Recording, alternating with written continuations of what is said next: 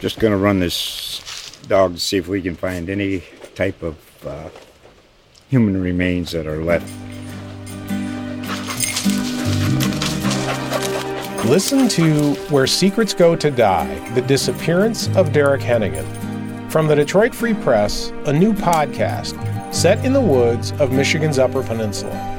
Available on Apple, Spotify, Freep.com, or wherever you get your podcasts. Straight out of Austin, Texas, it's On Second Thought, powered by Hook'em.com, with your hosts, statesman sports columnists Cedric Golden and Kirk Bohls. Often imitated, never duplicated. Hear it here first. On Second Thought. On Second Thought, episode 219, brought to you by Hook'em.com and our good friends at Bud Light. I'm Cedric Golden, joined as usual by the Duck, Kirk Bohls. And Duck, we're going to be all over Texas spring football, and we're going to be joined by Cat Vasquez to talk NFL draft. But first, uh, we're going to be joined by the illustrious head baseball coach of the Texas Longhorns, David Pierce. The Longhorns took a 5 3 win over Incarnate Word on Tuesday. Back on the Big 12 grind Friday with a three game set starting against Texas Tech. First pitch, 7 o'clock. David, how are you today? Doing well, Cedric. Uh, Kirk, I hope you guys are well. Um, but yeah, we're good. We're excited. Uh, playing good baseball. Looking forward to another Big 12 weekend. Well, you guys are rolling, that's for sure. Hey, talk to us a little bit about this whole vaccination thing. You guys had a grueling weekend up at Stillwater. You win that series in a series that was postponed to a double header. And then a lot of your team uh, is getting vaccinations. Can you take us through that process, David? Well, I think it kind of goes back to some of the things that, that we always talk about in baseball. And, you know, Augie made it famous as the quote of control the controllables. And, you know, we've continued to, to live by that. And we roll in, we get banged on Friday, so we have to play a doubleheader. So we're set to do that, do a nice job of sweeping that. And then you have the, the typical Sunday getaway day. So you pack all your stuff up, you go play a one o'clock game, hop on a bus for seven hours. So your normal Monday, based on that information and, and on the road is exhausting. And we added the vaccine of our second shot with our our team, and um, yeah, it just created an absolute um, panic for me because I didn't want us to to have a letdown, but at the same time, our players were pretty fatigued, and you know, like I said on radio last night, we managed to figure out how to just win the game and and get past it. So uh, credit our players, our staff for for getting through it. It's, go ahead, Sam. Um, yeah, I, I, read in Danny Davis's game story. So you said 95% of your guys are vaccinated. Uh, man, uh, you, you, it's got to be great to get through that part at this time of the season with so many games remaining. Um, did you leave that up to them? Because it's always, it always seems to be different for each program. Uh, some coaches say, if you want to get it, that's fine. But other coaches say, I think we need to get it. So, what do you stand on that part?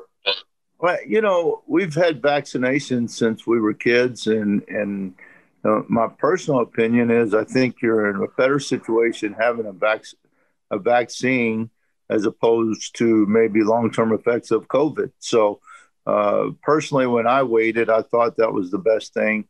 Uh, I have a daughter that's pregnant, and she felt pretty comfortable about doing it. My wife has uh, rheumatoid arthritis, and so her immune system deals with that. But um, from our medical team, uh, with my family or, our doctors, they said, "Yeah, I think it's the best thing." And then you look at our medical team here. Dr. Bray came in, spoke to our players, and we didn't force anybody to take the vaccine, of course, but um, I think it was just kind of recommended. It's the best thing for the team and the best thing for each individual. And uh, and again, not everybody took it, but uh, a high percentage did, and so that gets gets us moving forward and getting closer to normalcy.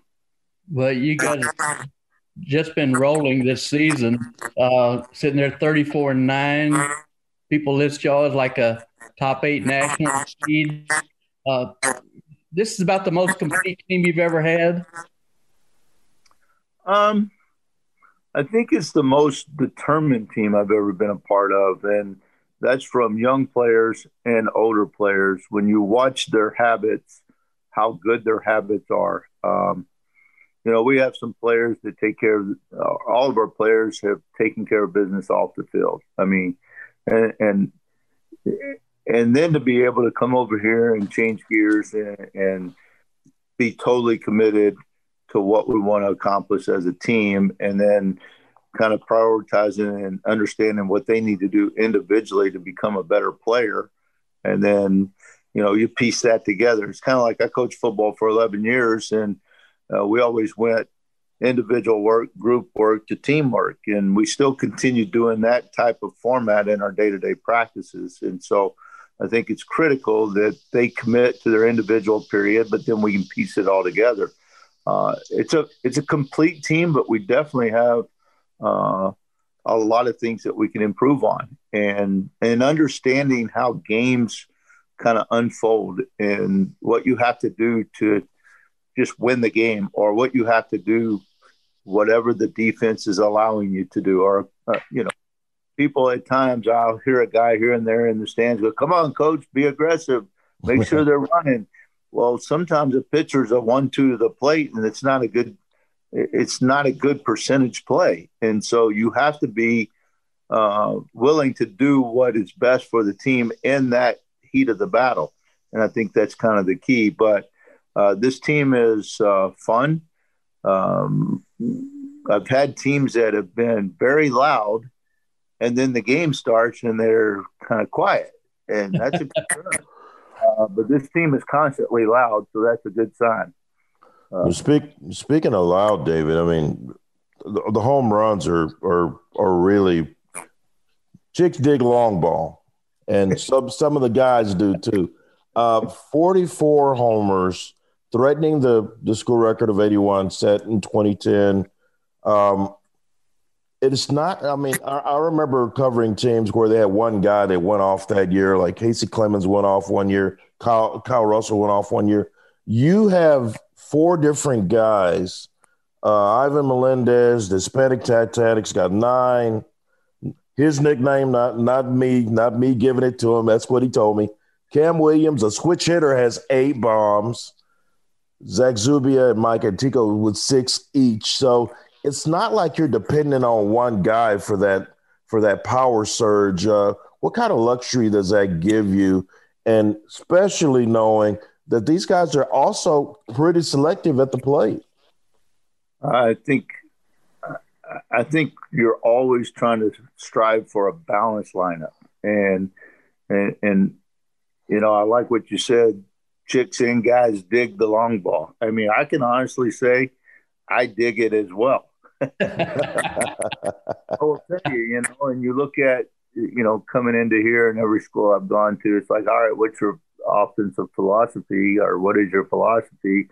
Well, I love the three run homer, but it's not always there. So you have to have the ability to manufacture, you have to have the ability to have some speed in there you have to have the ability to go first to third and score from first when the game allows you to. So the speed is a component. So you just try to piece all that together. And it's really fun when you get the flow of that offense going together. Uh, sometimes it stalls. Um, but what I do like is we're not a dependent of just one thing. Um, you know, you take a basketball team that they're going to put up X amount of threes and they're going to live and die on the three pointer. And if the three pointer is not there that day, they usually don't win. Um, and so that's kind of the comparison of what I like to try to build when you look at a completion of your offense and a and a balance and like we like to say a deep lineup. Uh, you want guys to have to work to get us out, and that's kind of been our our, our thought process with that. Um, but you know, talking about where we are and all that stuff, we've kind of avoided the big picture as much as possible. We've got some really good teams that we're getting ready to play, um, and so we can't get caught up in the, that distraction or any outside distraction that can affect your preparation.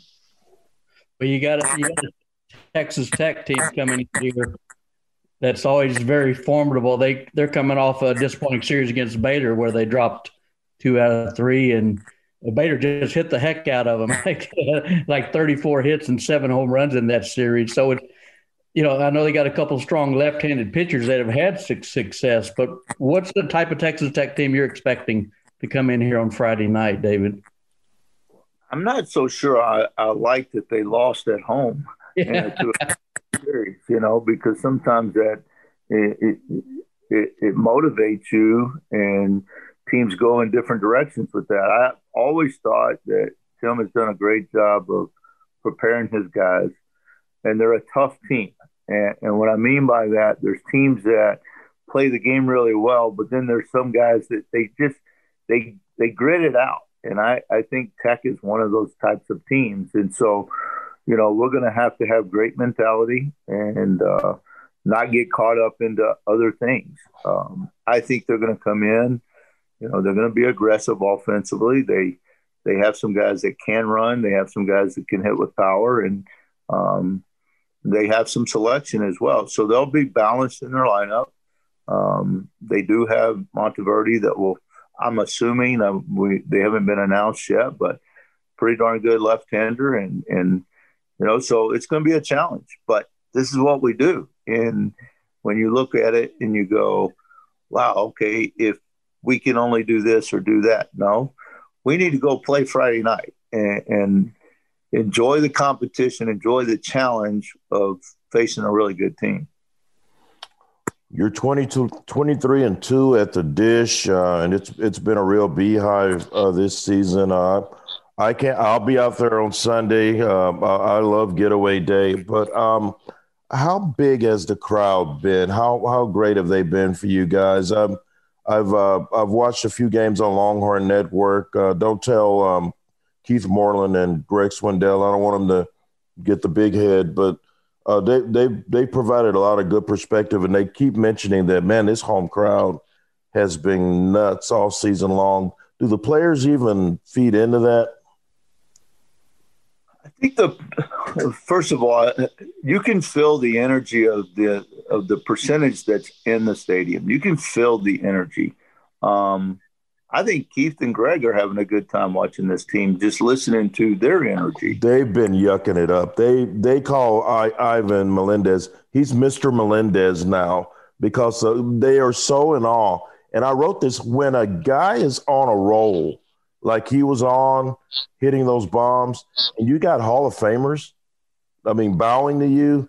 I mean, I was like, please, no one tell him. I don't, I don't want him to, to hear that. But yeah, they they've been having a good time. They really have. Yeah, but you know, and so we have a a, lesser group uh, or a fan base just because of the pandemic, and we can't control. But you can feel the energy of the people there. I mean, they recognize the play of our team uh, and and it's fun. Uh, I actually was talking to three of our freshmen the other day, Lucas Gordon, Mitch Daly, and Tanner Witt, and I said, unfortunately, you haven't seen this place the way it can be, and you won't be able to this year with the team that we're putting on the field. The product that we're putting on the field deserves that, but circumstances don't allow it, and we just have to understand and deal with that. But the crowd has been good for us.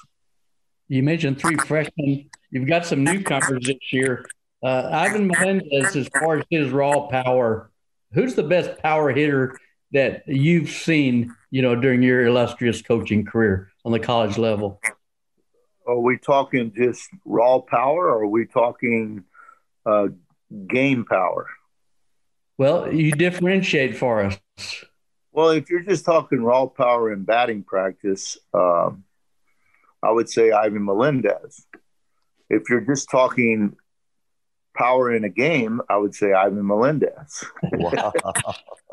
That's an easy answer. Yeah, I mean, I've never seen anybody hit the ball over the center field wall since I've been here, and that piece of uh, the fence was not removed or moved moved in. Uh, that piece never changed uh, honestly, it's been extended because softball built uh, indoor facility with white stone, and so we had to extend the batter's eye eight feet. Right. And he hit one against K State over or into the extended piece. And so we're like, we extend it, and now no one still has hit it over it. But it counts as a home run now because we made the rule that if it's above the padding and it hits the batter's eye, it's now a home run. Because, I mean, I'm in year number five and been around here for many years, and I've never seen it. So I'm like, the guy hits a ball 400 feet dead center at the dish. He deserves a home run. No, I'm sorry. He just does. So then we add the extension, and the next day he hits it over the extension. And it's like, okay, well, now I've seen somebody hit it over the batter's eye at the dish. Yeah, it's impressive. Hey, uh, I saw that one, and it was a great pitch. It was a great pitch. It was up, but it was out of the zone. And he that was going in too, Cedric. Yeah, I know. And he and he just he murdered it. And I'm like, what? And and and Danny tweeted, what is that pitcher supposed to do? Yeah. Quality baseball pitch. And he just I mean, it was just a good pitch and a great a great uh, power hitter doing what he does. And he's not he's not just barely clearing the wall. I mean, they said in that game that he that two 450 foot shots is what they said on LHN, Keith and Greg. So, yeah, I have never seen anything like over the bus and went over the the road, the the the bus road behind left field was 471. That's, a long. That, that's uh, carry. That's some carry. Yeah, I mean, and, and Cody hit. I guess Cody hit 26 in 2018, but yeah didn't hit massive home runs. He hit big time home runs, and mm-hmm. but not with that distance. Is he hit home runs in crucial times, and I think that's that's that's a gamer there. And Ivan has done that as well. But I think now you know so many people talk about it as a young hitter. You have to really understand it's just like a team. Understand why you're having that type of success and I don't think Ivan ever goes to home plate and tries to force his power. And if you're trying to force it, you're usually going to uh, not be successful. So I think just staying in the middle of the field and doing what he does is the best approach still. We mentioned Cam Williams. Uh, he's a little bit hobbled right now with that knee contusion. Uh, how serious is that? Uh, and do, do you want to try to rest him some? Well, we rested him through the weekend and the midweek last week. Right. a week ago Sunday, hoping that he would actually be ready by Oklahoma State. And it's just been a slower process than we thought. Um, so we were able to just sit him there. And I think Murph has done a great job of filling in, and that's what he is a great utility player that can play all four infield positions. I could run him out to center field and he'd go catch a fly ball as well. But, you know, so the goal last night was to get him into the game, get him into some live at bats. We accomplished that. Um, and once he got the hit in his second at bat, we ran for him with Murph. Mm. And so today is kind of critical to see how his recovery is um, and kind of see where he is moving into this weekend. And um, I really felt like he would be a little further along right now. So it does concern me a bit, but at the same time, something we can't control, and we'll see what happens today and tomorrow. Well, you mentioned Augie Garrido, and uh, that, that's my that's my college baseball OG. Um, he always told me that you build during the season toward you know you're adding pieces, you know for for the postseason. And one thing he always told me, David, is uh, you want to have four starting pitchers for a tournament situation. And so far, Ty Madden has been nails, reached 99 on the gun. Tristan Stevens, Kolby Kubichek, and Pete Hansen's been great midweek. Um, is there is there another guy that that I'm not mentioning that that's being playing well? I know Drew Shiflett did well in relief yesterday. That could step in there in a tournament situation because we both been around where you some certain things happen in in regionals and super regionals and you might have to call on another guy to step in, who would that be? Well, I think uh, what you're referring to with Dog is pretty much you know, you continue to coach and build your team throughout the season because there may be a guy there that steps up and carries the team for a week, two weeks, has a huge postseason weekend, has a huge conference weekend. Um, the light switch kicks on. Um, and then it's awesome for the team to feed off of that. And, and I think that's the reference that you see in a Mitch Daly, even. You know, Mitch and I talked going into the spring, and I and I told him, I said, I'm not so sure I want to burn your year for 10 at bats and just to get you some playing time. And he took it well, but kept getting better and better and better. And then you really knew he had the skill set, but was he going to be ready as a freshman everyday guy? And we started him at Texas State, and he hadn't been out of the lineup, and he's just crushing the ball and doing so many valuable things for our team. So when you look at that progression of Mitch, then you you're constantly looking for that type of insertion that can help you. Um, when you look at setting up four starters, we've extended Pete. We have four starters. And Pete is not necessarily the fourth starter, he's one of four. I mean, you could get into a matchup where it's better that we start a left hander in game two as opposed to a right hander. Um, and so that gives you the versatility that you're talking about. Um, Drew Shiflett has has made a, a, change in his arm slot. The first couple of times were, you know, deficit innings or non-deficit where you're sitting in a situation where it's a five-run lead. Hey, let's look at Shiflett here. Last night he came in in a crucial time where we needed a pick-me-up, and he gives a three and two thirds and gets the win. Nobody saw that coming, and some people kind of overlook that, but that was huge for our team last night. So now he gains a little bit more credibility, a little bit more validation that this is a guy we can go to in a crucial time. Uh, you've seen it with Lucas Gordon. Each outing, he's gotten a little bit better, and now he's becoming more and more dependent uh, or more and more dependable. And with that, now you trust him in one run games in a matchup situation with guys on second and third. So that's what we are constantly trying to build is not only the physical side and how they perform, but keeping them fresh mentally where they're getting enough at bats and getting enough innings that, you know, one of them is going to be valuable down the road. Cole Quintanilla can extend more so than we've used him. We've used him frequently more so than extending him in an outing. And so it, it, helps getting to get these guys in there and understand what their limitations are uh, what happens after 50 pitches? Does he start losing velocity? Does, does he lose his legs? Does he lose his command? And, and I tell pitchers all the time, I said, I don't necessarily pull you for anything other than what the information gives me from the baseball. If the ball is up and out or the ball is getting tattooed, um, it's probably time to go to the next guy.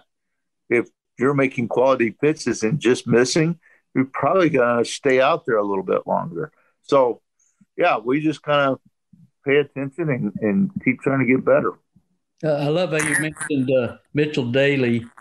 It's that's the beauty of sports, and it maybe you shatter any preconceived notion, and he earns that spot. You know, now he's your leading hitter. Uh, the kid's from Alabama. Can we trace his, uh, recruitment? Uh, I think was he here at a Longhorn camp once?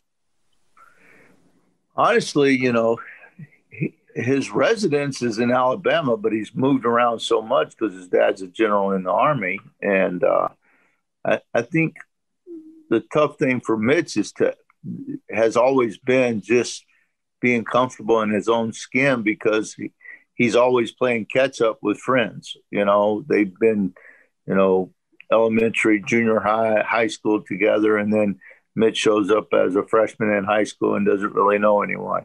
And by his junior year, he's at a different spot. So it's been difficult for him. But I think what it does to a kid is it it it helps him understand, you know, dealing with social issues, dealing with um, maybe some internal things that we all struggle with at times of just how do I fit in? And, and at times we all have self doubt. And I think that's something that he needed to be able to be in a program where I think he's always been accepted, but be in a program where uh, he feels a huge part of the program, and he's he's really thrived because of it. Um, he played for a, a, a, group here in Texas for uh, Pete Wilkerson, who used to coach under or played under Rod Dedeaux at USC.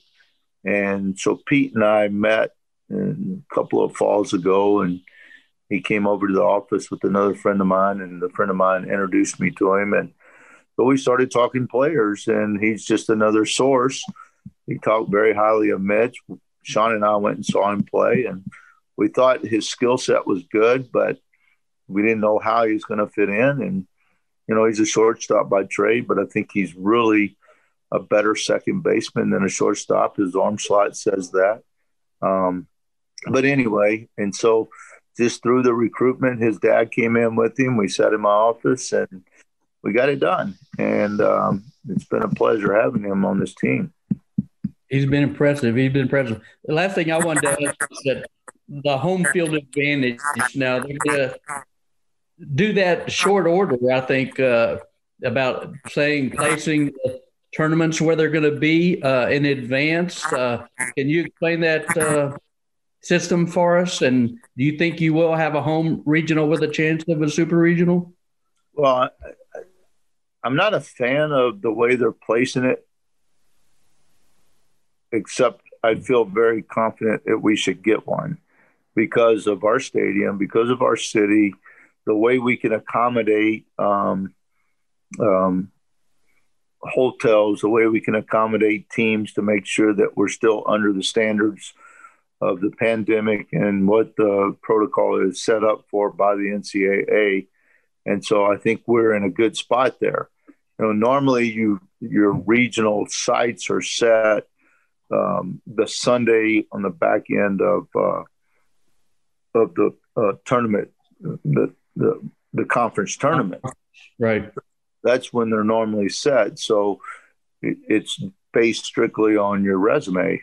And then, did you bid, and does your stadium uh, accommodate? So that's the normal procedure.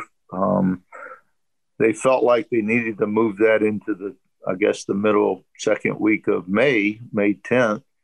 Um, so they have the three week period to prepare in those those sites. And so it makes sense because of the pandemic to make sure that we're all um, prepared for it, just like you're seeing all the bubbles with basketball and how they accommodated volleyball and also.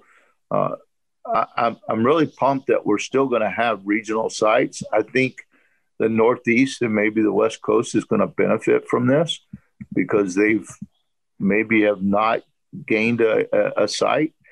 Um, and so it's going to be a little more geographical and not sure how they're going to pick the teams really.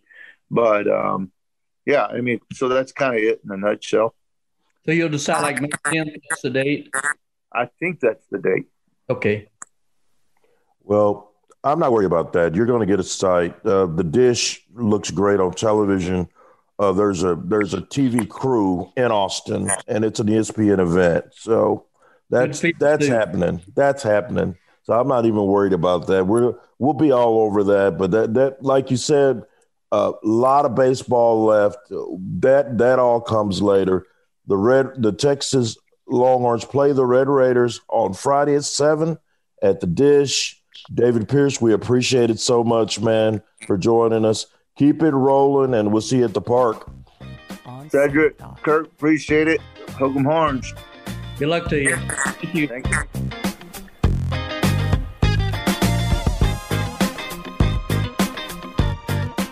Duck David Pierce has it rolling, and hopefully this fall, Steve Sarkisian will get things rolling for the football team. Spring football is over.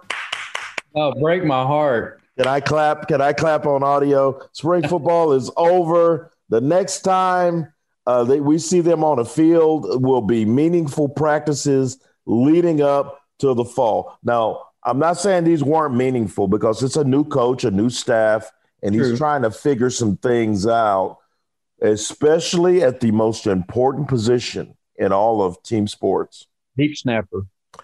There you go. Somewhere Cullen Loeffler's smiling.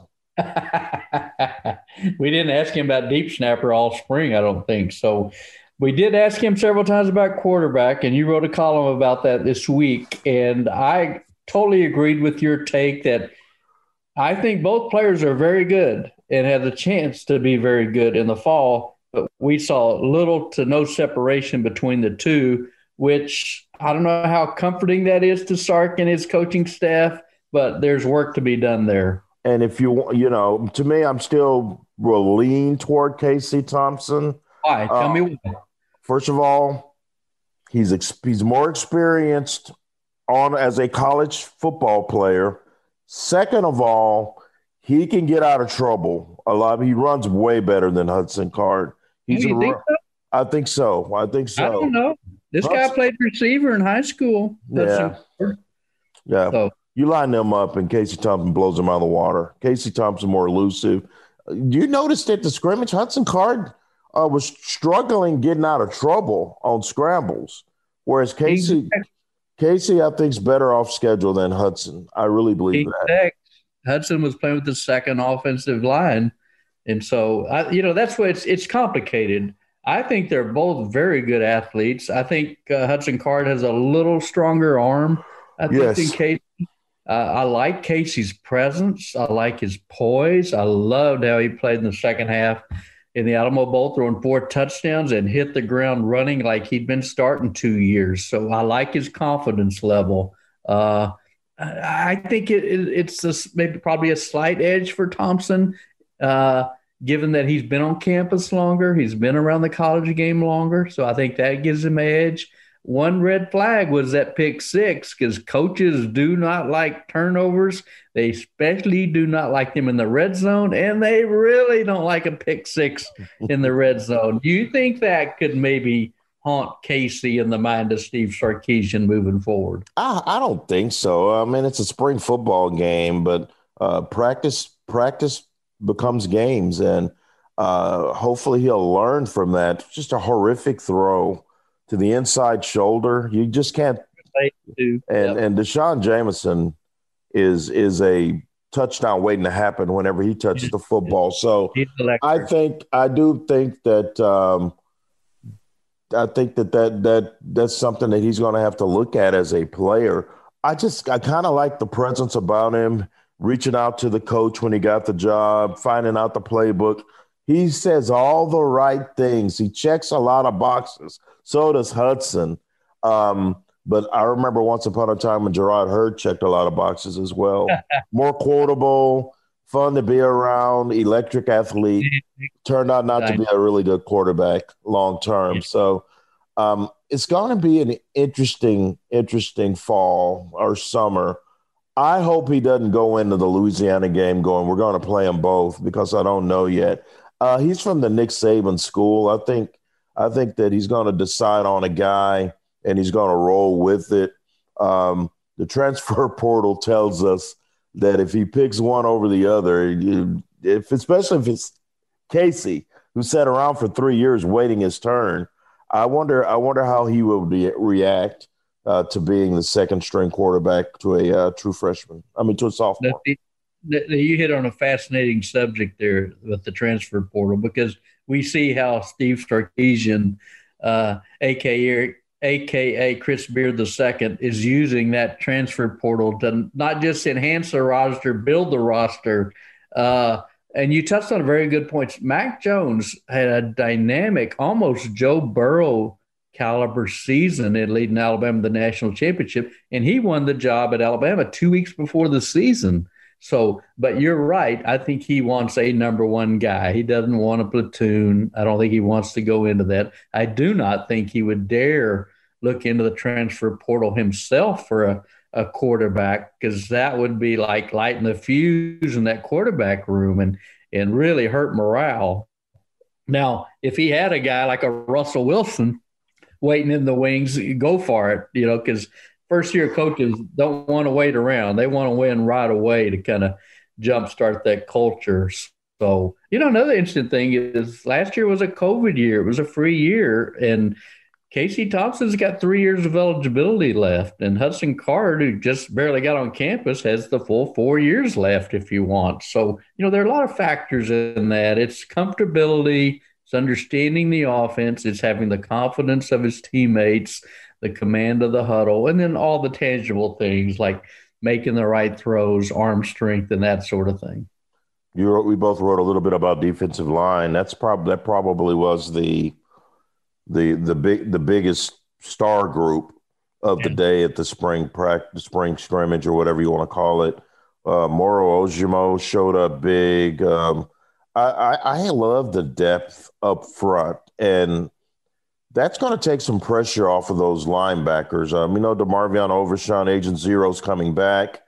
Um, David Gbenda keeps his name gets keeps getting oh, yeah. mentioned. I Pops think he's really happy with Gbenda. I think so too. But you also look at it as far as the depth. You know, then he adds a couple transfer linebackers from the portal. Uh, Devin Richardson out of New Mexico State, who we've never heard of, and then Ben Davis from Alabama, who was a five-star freshman in 2016 and barely got on the field. Played eight so, games. He's played eight games.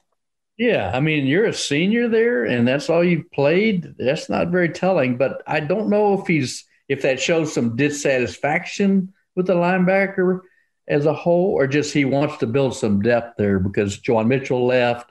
Obviously, Ossai's gone, and they need more bodies, you know, in that linebacker room. And if he's a five star, I mean, he's a five star who hadn't gotten it done, and you got a chance to get a guy that you know personally because you coached there who's a five star player. Why wouldn't you take it?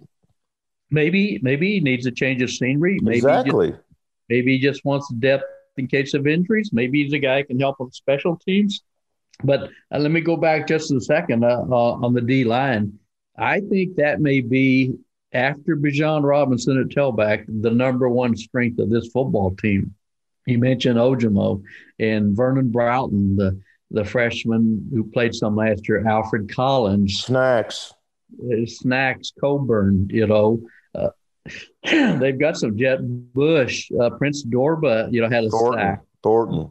Ray Thornton, the transfer from uh, LSU. So I, I agree with you. I think D line is probably uh, the number one strength because of the numbers. There, Jacoby Jones, another one who's very active.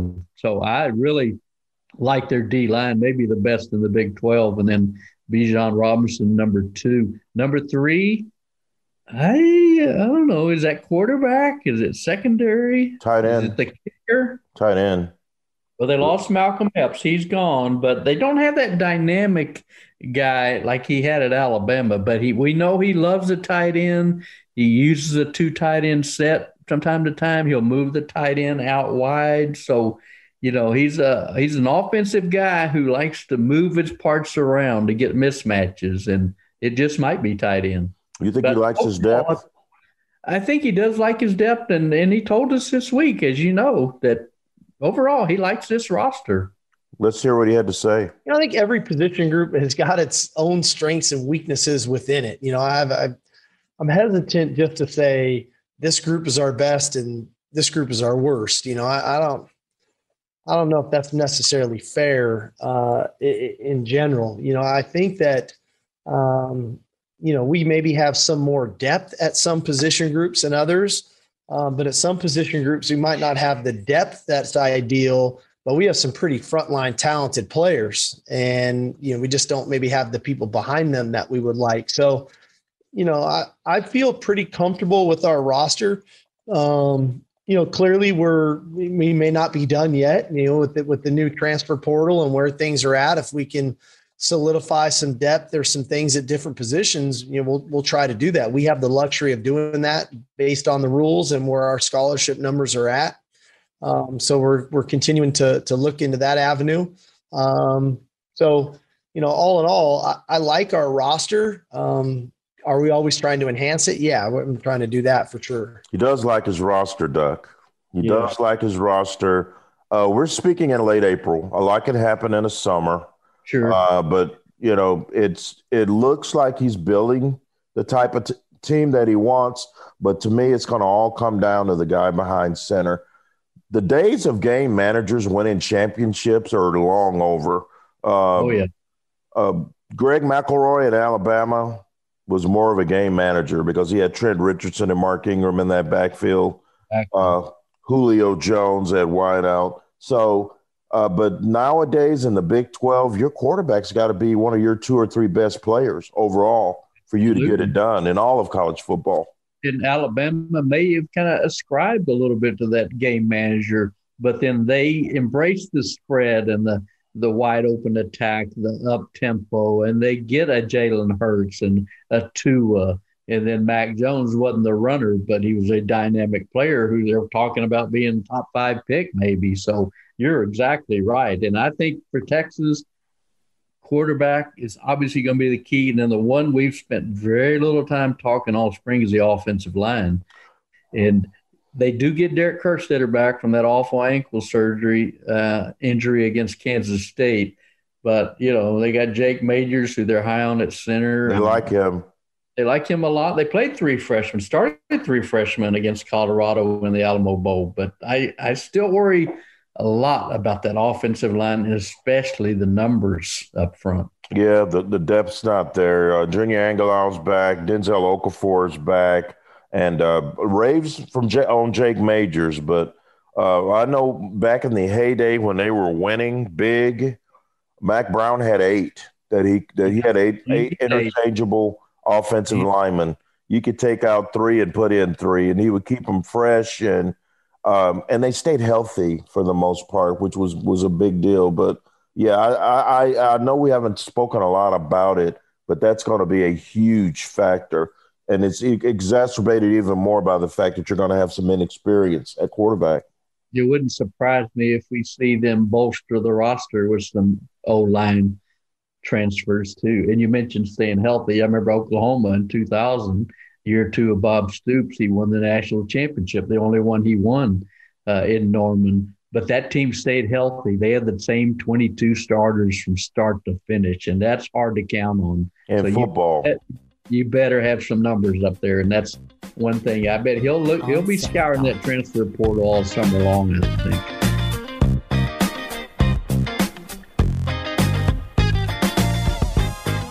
Duck, we usually reserve appearances from Catarino Vasquez for matters of fantasy football purposes. But since he makes so much money at the Statesman, they can't just make him a one trick pony or even a two trick pony. So he's expanded his brand. He's doing the NFL draft now and posting mock drafts on statesman.com. It's interesting reading.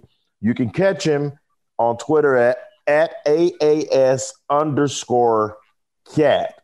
Cat Vasquez joins us. What's up, brother? Hey, how's it going, guys? It's good to be back when it's not even football season. This is fun.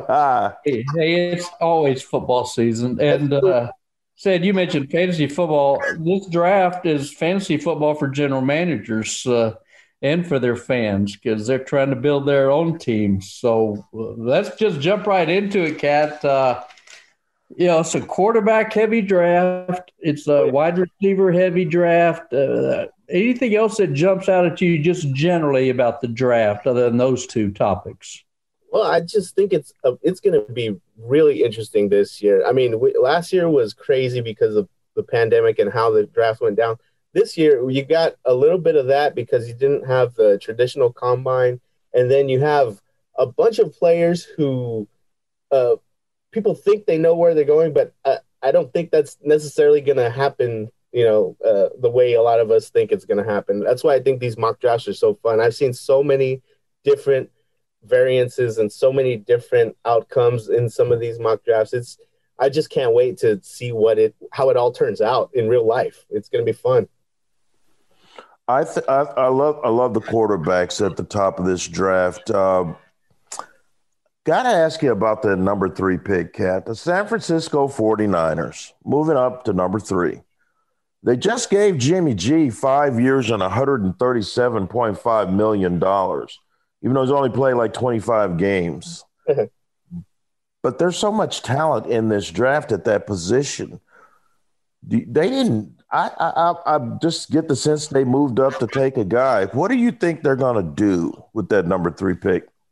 Well, said I've had so many arguments with other people and myself about this pick because it's it's it's clear that they made this move because you don't go this high if you're not going to try to get a, a, quarterback. I believe exactly, especially in exactly. this draft. Yes. Uh, but one thing I would kind of disagree with from most people is that I think most people are saying that they moved up because they knew the guy they wanted to take. And I'm not sure I think that's true because I think what they wanted to do was I think they wanted to move up to number three because they knew that the first two guys were slotted and they wanted to control the situation and do their due diligence. And I think that's what's happening here. I think they moved all the way up to three because they said, okay, we know that a couple of these guys, we're going to want one of them. So let's take a look, a card look, and know that we'll get which one we settle on. I think that's what happened here. And I, you just keep hearing about Mac Jones in a lot of reports, and I I can buy it if they're more uh, comfortable with talking about a fit of a quarterback in the system. And one one thing I keep hearing is that Kyle Shanahan wants to be the Sean McVay to Jared Goff from a couple of years ago when that offense was humming. And I can believe that, but the problem with that is I don't think they had to move up to three to do the, to get Mac Jones. And I, I just don't think that's what's going to happen this time around. I think you got to look at upside, and uh, I think Kyle Shanahan can do a lot with more with a guy like Trey Lance or even Justin Fields. To me, it's clear they're moving on from Jimmy G. I don't know. I can't believe they haven't traded him to New England yet. Uh, still time before Thursday night, but uh, you know, New England's kind of always been infatuated with him, but he, you know, he can't stay healthy. You know, uh, I wouldn't say he's been a bust. They played in the Super Bowl, but uh, I, I, think I agree with you, Kat. I think they've decided to move on and they've given themselves options. You know, at the number three pick, I I really think Mac Jones could be feast or famine, guys. He he's not a mobile guy. We know that. he could be. You know, are they hoping this guy's big, strong, Big Ben Roethlisberger type stay in the pocket, or you know, could he be, you know, somebody like Ryan Leaf? You know, I think it's, you know, it's kind of sink or swim with Mac Jones. You know, Trey Lance, I don't know. The, the, is the jury out on him because he played at lesser uh, competition at a at smaller division? Or and I've always been a Zach Wilson guy. I watched him. I kind of championed BYU all year long and really liked him. Uh, could you, both of you, could you see Mac Jones being feast or famine, or am I off base? Go ahead, Kat. Yeah, um, I, I think I kind of agree with you a little bit, Kirk. I, I do think he can be a good quarterback. Uh, I think he can be a really good quarterback. And the right. thing is, uh, I mean, if a guy like Jimmy G is playing in a Super Bowl, then I think a guy like Mac Jones could eventually get to a Super Bowl and possibly even win a Super Bowl. But I, I just don't feel like that type of player he is is the kind of player you get in the top five. That's kind of my that's kind of my thing. It's it's more about value for me. I don't know. I don't I don't feel like he could be a bust necessarily, but it's possible, and uh, that's what scares me about taking a guy like him at three. He scares me. I'd stay away. I'd stay away from Mac Jones if I'm picking early. Um, I read that Kyle Shanahan want the rumor mill is he wants Mac Jones, but his people like Trey Lance for the upside. Um, awesome. I love Zach Wilson. Um, I, I just I, I, Mac Jones. He just may be a product of playing for a great head coach. Yeah, with lots of talent. With with with with Waddle and DeVonta Smith on the and outside. Najee Harris, yeah. So I, yeah, I, am I'm, I'm off that. I'm off that train. I'm off that train. Uh, I do want to ask you about one other pick um, in the top five.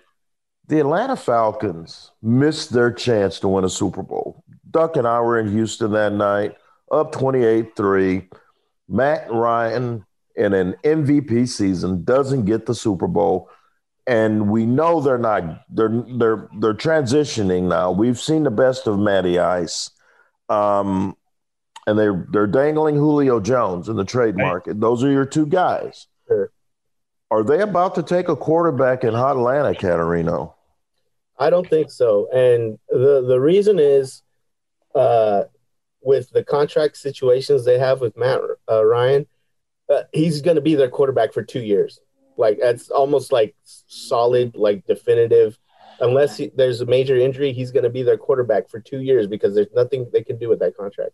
And the thing is, uh, I can see them waiting on that position because, like I said, he'll he'll be there for two years. They and there and the guys at the top here, I don't think any of them wants to will or is should wait two years at the most. Maybe Trey Lance waits one year and then try to get him in there. But of these quarterbacks that are available here, like, I don't think any of them really deserves uh, to wait. And I think if you're if you're Atlanta, I think you're gonna want to try to. I mean, you know, you need a lot of help, so maybe trading down is your best move here. But if you don't do that, then I think you take the best player off the board, and that's not a quarterback.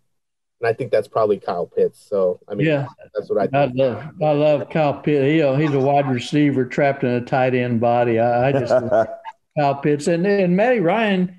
He's not chopped liver. You know, he's still he's still performing and playing well, but I don't know. Julio's the one that's you know has had trouble staying on the field and scoring touchdowns, as all fantasy owners know. So that, that that's don't remind me interesting thing. Uh, before we get off quarterback too, how do you see Justin Fields? You know, he's not getting the the the, the buzz like some of these other ones, and I don't know. Is also is he hurt because Dwayne Haskins uh, turned out to be a bust in Washington? Does that kind of hurt him by association a little bit, Cap? That's a good point because uh, like you do see that sometimes, and and that's kind of going back to Mac Jones. That's kind of how I see like see like uh, Alabama quarterbacks and how they've fared when they've gone high. But but uh, I kind of feel differently about Justin Fields. Uh, I think uh, people are kind of undervaluing him at this point, and I think that's going to be to their detriment. Um, he just can do everything, and he's. Uh, I mean, people who talk about mechanics, and I don't know how much I buy into that kind of stuff, especially when a guy is so just ha- he has a lot of the like the intangibles as well as the yeah attributes. Played hurt in that semifinal against Clemson. I'm a I'm a big Justin Fields guy. I'll say I don't know how you feel about it, but I'd rather have Justin him. Fields than Mac Jones, who did it one I year. Would too. I would too, actually, Kirk. That's that's that's for sure. Um, guy's smart too. I mean, yeah. he's, he's highly intelligent. So I mean, I don't. There's really not I don't know where all the uh, negative stuff is coming from. Really, uh, I, I, still see him as uh, in my top ten. So I think I think a little drop for him. I think he's going to be fine in the end, though. I mean, it, I but I, I, do see that he is falling at for some. I, yeah, I agree. I don't know why though. How about these wide receivers? There's so many. I mean, Ja'Marr Chase, DeVonta Smith, Jaylen Waddle. I mean, uh, what's the other LSU guy? Terrence Williams, uh, you know, from LSU. I mean, lots of wide. Kyle Pitts is basically a wide receiver. Sure, yeah, yeah. It's uh, we're going to see these wide receivers go higher than ever, aren't we? I think so. I think there's, I think it's not just uh, uh, a lot of, you know, talent there. I think there's also it's deep too. I mean, because I could see the fifth. I mean, in a in a in a in some world, I can see the fifth best or the fifth highest selected receiver ending up being the best receiver of the bunch. You know, it's it's that kind yeah. of broad kind of. Uh, uh, there's just a lot there to choose from. It's a deep, it's a deep class. Uh, I agree. I have uh, for me for me I have Ja'Marr Chase as my best wide receiver. Mm-hmm. But I but instead of uh, DeVonta Smith second, I have Jaylen Waddle because he's he's got uh the crazy speed, but he's not just a big play threat. Um, he's also got size over DeVonta Smith, and mm. that scares me about DeVonta. He's very skinny. Yeah, it scares me too. Six, I think, is what what he was weighing. So not even 170 pounds. So that's that is uh, that is a concern, you know. It's very but, uh, DeSean Jackson. Hey, Tyreek Hill's pretty small. He's thick though. I mean, you know, you know, yeah. he's, he's a yeah he's a muscular guy. Speaking of uh, guys who are thick, I one guy who I haven't at the, kind of towards the end of my first round mock is uh, uh, uh, Rondale Moore. That guy is Purdue? strong. Purdue, yes. Love him. I would, I would, I would take a chance on him. Like I said, a guy who might end up being the best of the class. I mean, you don't know. I mean, all these, all, this is all kind of a crapshoot anyway. You know, there's busts all the time, but uh, I, I think more, uh, Moore can really be productive in the NFL. I mean, he's just so strong, and he's just he's he's got a so versatile and shifty. I mean, he's got, he's got a lot Yeah. of moves. He can be really productive for some team. Rashod Bateman, another one, Minnesota. I think there- I have. He's actually my my last receiver going in the first round. I think I have. I probably. I, I think if uh, I were a betting man, I would go over on wide receivers selected in the first round because I have a lot of them in my mock draft. I like it.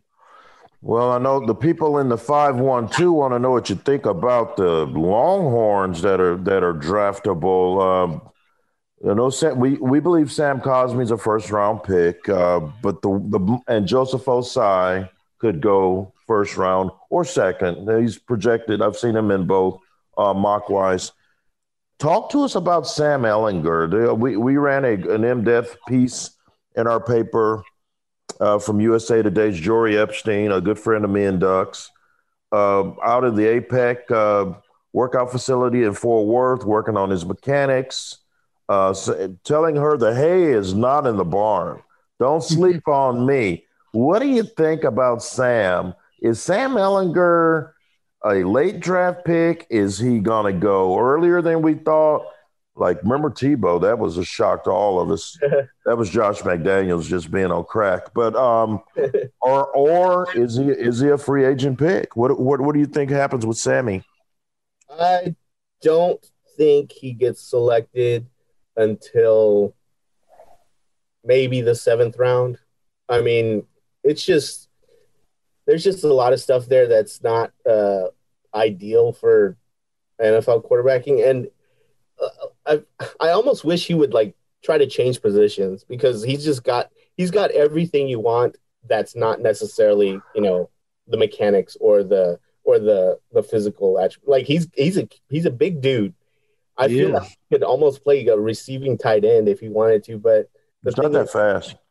yeah, right. He's not that fast, but he's he's a big guy, and he, yeah, I'm sure he's probably got good, good hands as a quarterback. But I don't know. I just I, haven't seen a lot of him in uh, projected to go uh, in the the higher than the seventh round, and I haven't seen a lot of. Um, and actually, you know, uh, a good indicator is you know over unders on when where a guy's going to get drafted, and his uh, his number is in the in the mid 200s. So, I mean, that's almost outside of that's almost compensatory or uh, seventh round or maybe even undrafted free agent signing. So, I don't know. What do you, do you guys think he he can get moved before the seventh round? I do not. I do not. I like Sam. Um, Sure. great competitor, uh, high character, interviewed well at the combine. Um, but no, I don't. I just think, I think in this particular draft, when quarterbacks are dropping out of the sky, um, that he's probably a, just a, a final, you know, seventh round pick or a free agent. Um, it could happen. It could happen, but I'd there's so many quarterbacks that do so many things better than Sammy Mhm. that um, it would have to be a team that's that's going to take him take a, a flyer on him, a team that's set at quarterback that may may be able to allow him to sit back and and and learn the game and develop. Um, you know, maybe as a practice squad guy, kind of like Romo did, and then move up. Right. I, I I would add this that I would love to see somebody take a chance on him just to see what he does because I mean it's it's hard to doubt like the how how hard he works and you know how much he's willing to uh, put in to actually try to get better. So I would be interested to follow him one if he does get uh, uh, drafted. Um, and like I said, I'm pretty sure he'll get uh, uh, undrafted free agent signing if not drafted. So He- it'll be does, either way. He doesn't have that skill set that that pops out at you. Mm. Uh, you know, he doesn't have the strongest arm. He's a very effective college runner, but he's no Lamar Jackson, as we all know. Uh, he's not as accurate as Colt McCoy was. Uh, he's just as smart, heady, tough, physical guy. I think who he is is Chase Daniels, the the kid out of uh, Southlake Carroll in Missouri. Much who, bigger though. Uh, yes, but bigger. But they're same kind of type. The kind of body structure's the same. You know, smart, cerebral guys, and play in the league ten years, or at least draw an NFL paycheck for ten years, and maybe get eight starts in your career. You know, I think he he's a great security blanket. But uh, yeah, I, am going to be surprised if he gets drafted too. And uh, in, in, some ways, it's if you're not going to go any higher than seventh round, you're better off being a free agent because you can negotiate with any team that you want. So uh, I don't know. I, I'm going to be surprised too. Sam Cosmi, you still think he's the first rounder, cat? Well, actually, uh, I think I'm contrary to you guys on that. I think he's just outside the first round. Um, that's I just because I agree with.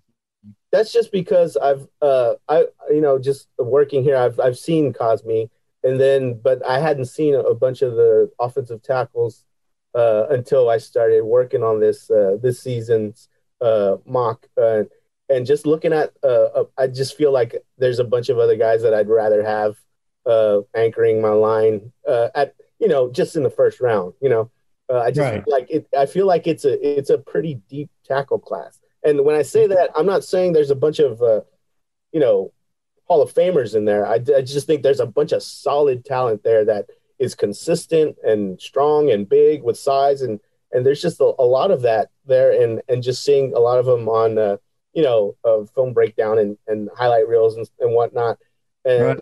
even low light reels just to see what what their weaknesses are. that Uh, that I think there's a, a, more guys there that I would want just in the first round. Yeah, you, you got Penei Sewell, you got Teven Jenkins, you got Slater. You know, I, I, I agree with you. So. I really like Teven Jenkins. You mentioned him. That guy, I, I would want him on my offensive line. That's he's he's kind of nasty, but he's really mm-hmm. smart and clever, and he's got good moves. So I mean, yeah, that's that's one that I like for sure in the first round. I want to mention the Dallas Cowboys sitting there number 10. They're usually not that high. Mm-mm. You know, a lot of times Jerry likes to trade back and, you know, and get more bang for his buck. Uh, I don't know. To me, they need a cornerback. You know, I mean, they gave up 34 touchdown passes, and that defense was reeling all season. You know, I love Patrick Surtain, the Alabama cornerback, Jaycee Horn of South Carolina, Joe's kid is another one I really like. Do you see them circling the cornerback, or you see him going a different direction, Cat? Kyle Pitts. Go ahead, Sid. Kyle Pitts. yeah. They need D. They need D. You keep hearing that. It's just it's it's funny. Uh, they for sure need defense though. Um, I would I would say cornerback is probably the move. Um, I've I've been kind of uh, cycling back and forth between those two guys you mentioned, Kirk, and just the just from watching them and just kind of uh, based on uh, I don't know, maybe it's maybe it's a bit of intangibles. I would really like to see them take Jaycee Horn. That guy is I don't know. I feel like there's a little bit of more like uh, attitude in his game, a little more. Uh, uh, I don't. I don't know what the word is. There's. There's just. It's called else. cat. It's called dog. Yeah, it's called dog. dog. He, he is for sure. That's exact. That's funny. I was talking to my nephew about him, and that's exactly how he described him. Uh, my nephew plays football, so it's it's funny. Uh, I I just feel like he they they kind of want that. I, I I don't think you fix a defense with one player, obviously. So I think you get a player who can be that kind of bring that kind of attitude. Maybe bring some. Maybe he doesn't make every play, but he makes plays. You know, and you need right. that sometimes, especially if you're expecting your offense to bounce back the way the Cowboys do. They're just going to want some guy to maybe make a turnover at some point, and and I think I think Jaycee Horn's the guy there. But you know, obviously, wouldn't wouldn't be a bad pick if they went with Surtain instead. So, Ted, Ted, who would you take? You're Jerry Jones. Do you take do you take uh, Kyle Pitts to help that offense, or you go defense? Read the paper today. Mm-hmm. You got to take the corner. You got to take the corner and I know that Kyle Pitts is great, but um, and I know there are only a few really elite athletes at that position in the league. You know, uh, Travis Kelce, Darren Waller types, Kittle. Kittle. but uh, they're so horrific on defense. You got to get a guy over there. I would probably lean toward Jaycee Horn.